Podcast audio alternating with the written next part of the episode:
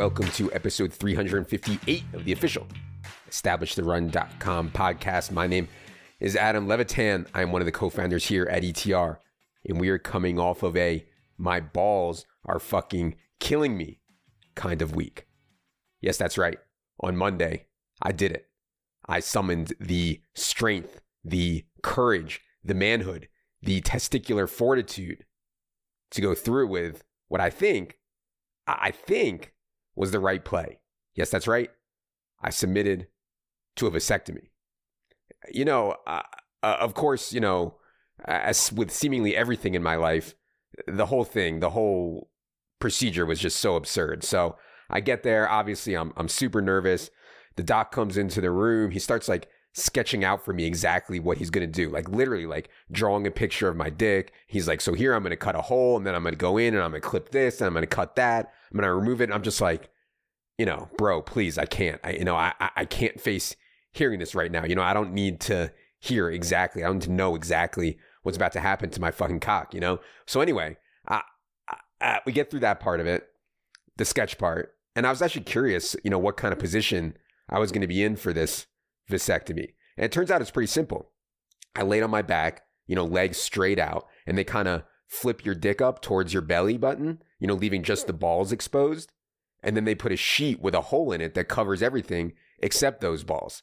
You know, I think that's how the Orthodox have the sex, by the way. But anyway, at this point, once he has like this sheet with the hole in it, just exposing my balls, and I'm lying on my back, he takes out this giant needle, right? Like the giant needle to inject the local anesthetic. And this is the part I was honestly most scared about going into it. I thought for sure he was just going to inject this thing directly into my balls. But what he actually did was he kind of like pinched up the skin near the top of my balls and just injected it, uh, the anesthesia, he just injected it in there. You know, and it hurt a little, but honestly, not, not too bad at all. And then I'm just instantly numb, like my entire sack. Like I just can't feel a thing. It's pretty incredible, actually. Like, shout out to, to modern medicine. So then he starts going to work, right? So it's numb. He tests, it's numb. Yeah, it's numb. He starts going to work. And then like 10 seconds in, once he's working, the dude's like, Oh, so did did you see the Oscars last night? How about that? How about that Chris Rock Will Smith thing? And I'm like, man, you know, ah, I get that this dude's been doing this for 20 years. I, you know, I get that he does two to four dicks a day. You know, I, I get it. But man, you know, I'd really appreciate some fucking focus here, you know? And then a few minutes later, he says, uh, uh, you know, most people do these on Fridays, he says, because you really shouldn't go to work for at least 48 hours, you know, probably more like four days. You should really just be off your feet. He's like, You're not going to work, are you? And I say, No, you know, I actually work from home, so I'm good. And of course, you know, once I tell people that, of course, I knew what was coming next. He says, Oh, what do you do? And, and, as always, I just never know what to say in these spots. You know, I, I of course could have gone with the tried and true, oh, doc, you know, I'm in predictive analytics, you know, but I, I said something, you know, like I, I, don't know what I said. I, I said something like I have a site that that revolves around fantasy sports or something. Turns out, of course, dude is a big Broncos fan. We talk about that for a while. We talk about Russ Wilson, about Aaron Rodgers. I mean, all the while, the dude is in my balls, you know? I, I mean, I actually like the guy, uh, the doctor. He seems cool, you know? I, am happy to chat with him. I, I guess I just, I wasn't thinking that I'd be talking about Davante Adams' contract with my dick exposed and getting cut up, you know? Anyway, the whole procedure, you know, only takes about 15 minutes, you know, seven and a half minutes per testy. And then uh, after it's over, he asked me to squeeze my sack together uh, with like this gauze pad to stop the bleeding for five minutes. No problem. I do it. But then, like five minutes later, the nurse comes in. I thought he was going to come back and check. Nurse comes back in to check, you know, which is just so humiliating. I mean, she takes the sheet off. You know, my cock is so shriveled. You know, she checks the wound though. It's good, gives it the thumbs up, and I just walk out.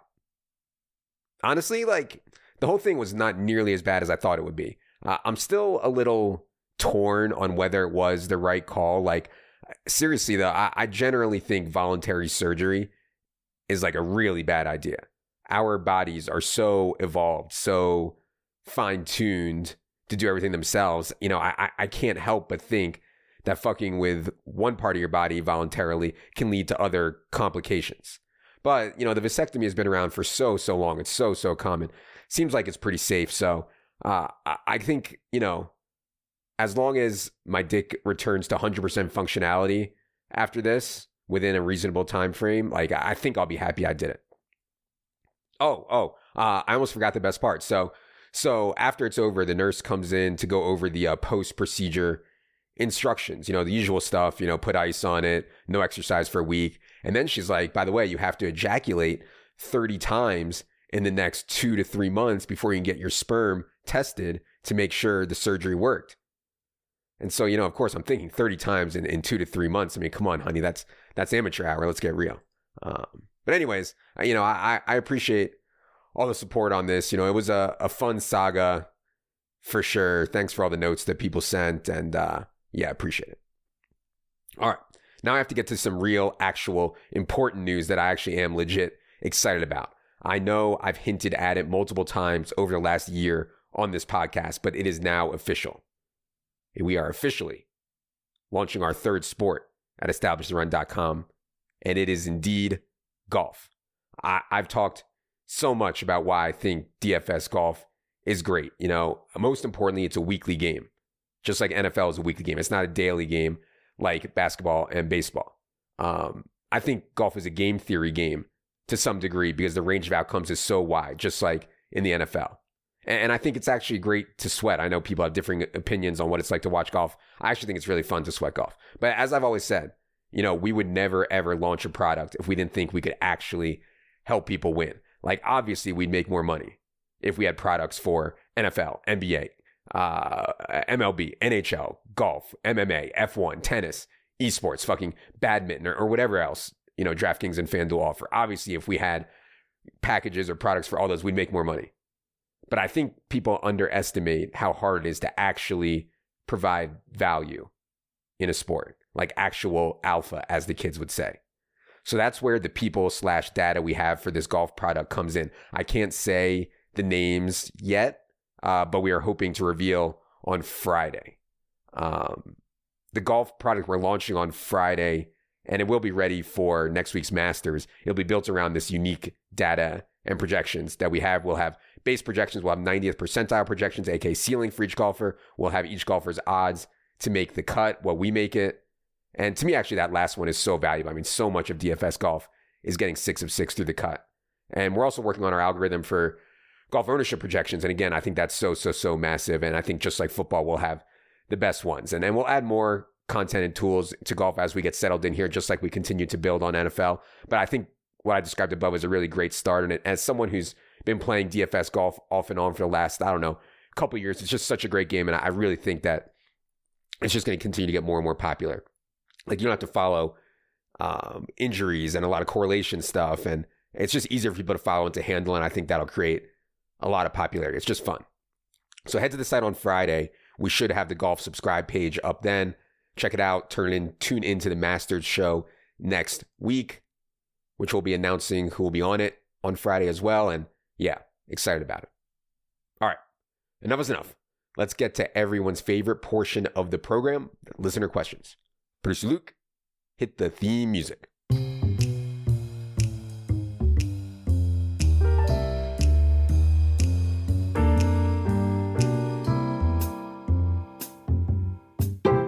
Right, cleaning out the question bin here. Some leftovers from the last couple weeks. Question one comes from Nelly Biz. He says, Have you gotten into any NFL all day action yet? The streets are calling.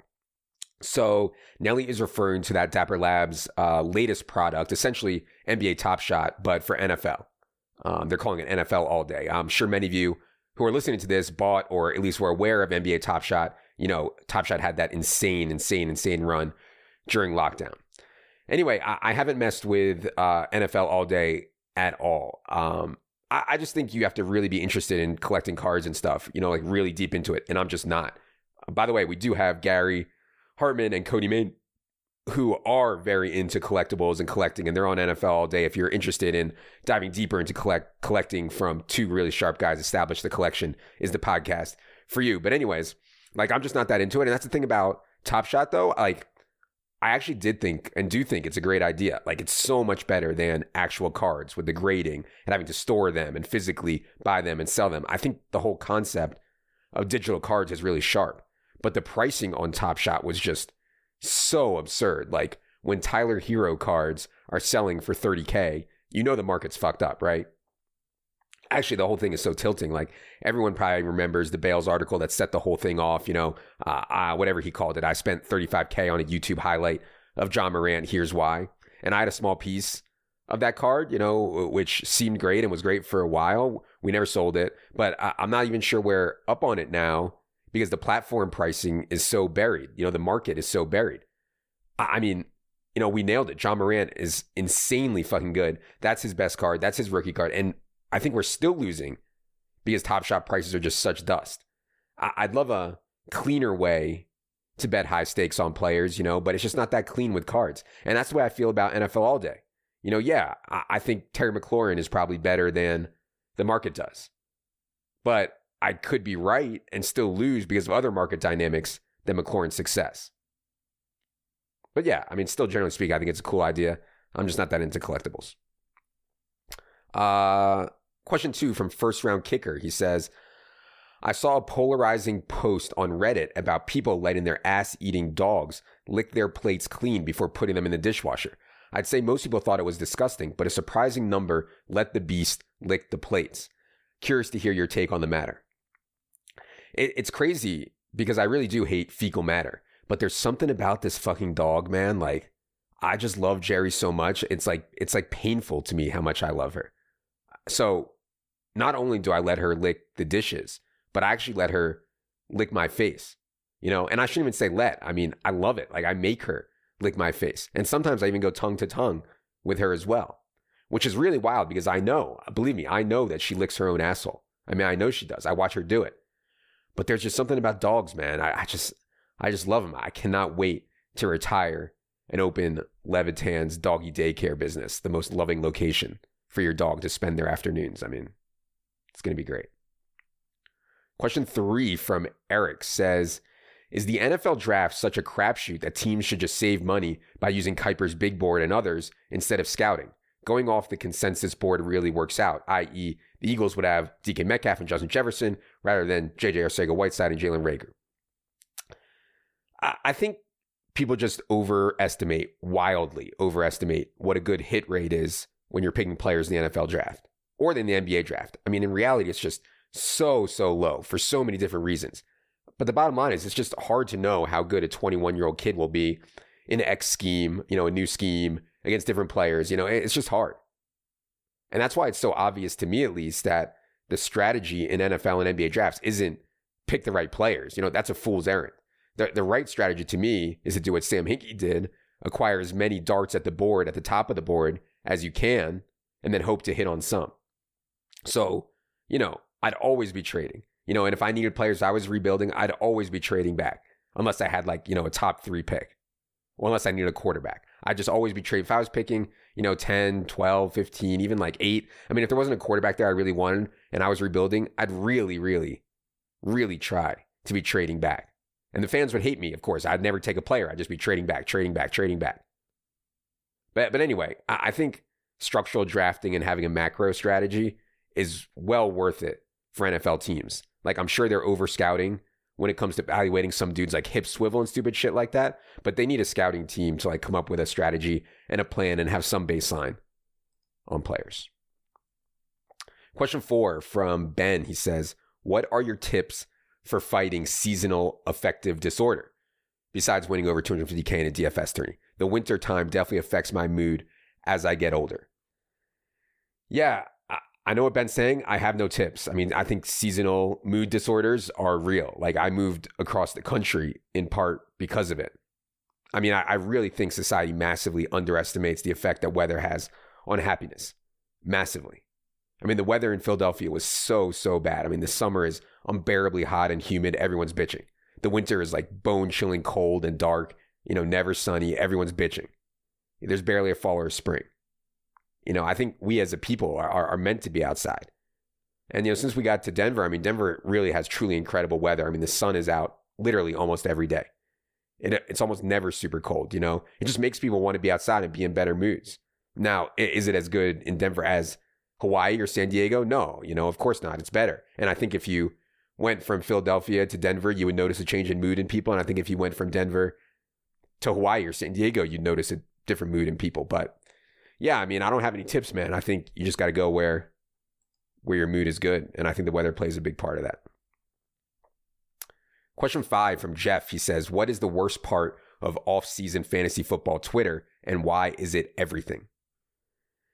Yeah, I don't want to say that I'm tuned out to off-season fantasy football Twitter because I'm not, um, but I do think that people can lose sight of what actually matters when it's the offseason. Like we know the biggest thing in fantasy football by far is opportunity. What and what kind of opportunity players get. But in the offseason, people start coming with more talent takes and nonsense coach speak takes. And uh, you know, I get it. You know, there's there's no games. It's it's what we have. But I also get why people hate offseason fantasy football Twitter. I do think that one thing that helps is best ball, right? Like before best ball got popular, there was basically no accountability, you know, nothing actionable at all through the whole offseason. But now that we're drafting constantly, you know, all spring, all summer, it, does matter. Like you need to have your takes on point if you're going to be putting up real money that you're going to tie up for seven months or whatever. Like you got to be on it. So I think the news and the takes do matter. Question six from Ned says, When will you know it's time to hang up the basketball shoes? Such a tough sport on the body. I recently had back surgery and I'm not sure I'm willing to risk getting injured again. I'm 36 years old. Yeah, damn, Ned. I'm sorry to hear it, man. 36 years old with back surgery. I think that's a pretty good sign to hang it up, man. Like nothing is worth your health. I, I know it's corny, but there's just no point to having anything, money, anything without your health. You just can't take it for granted.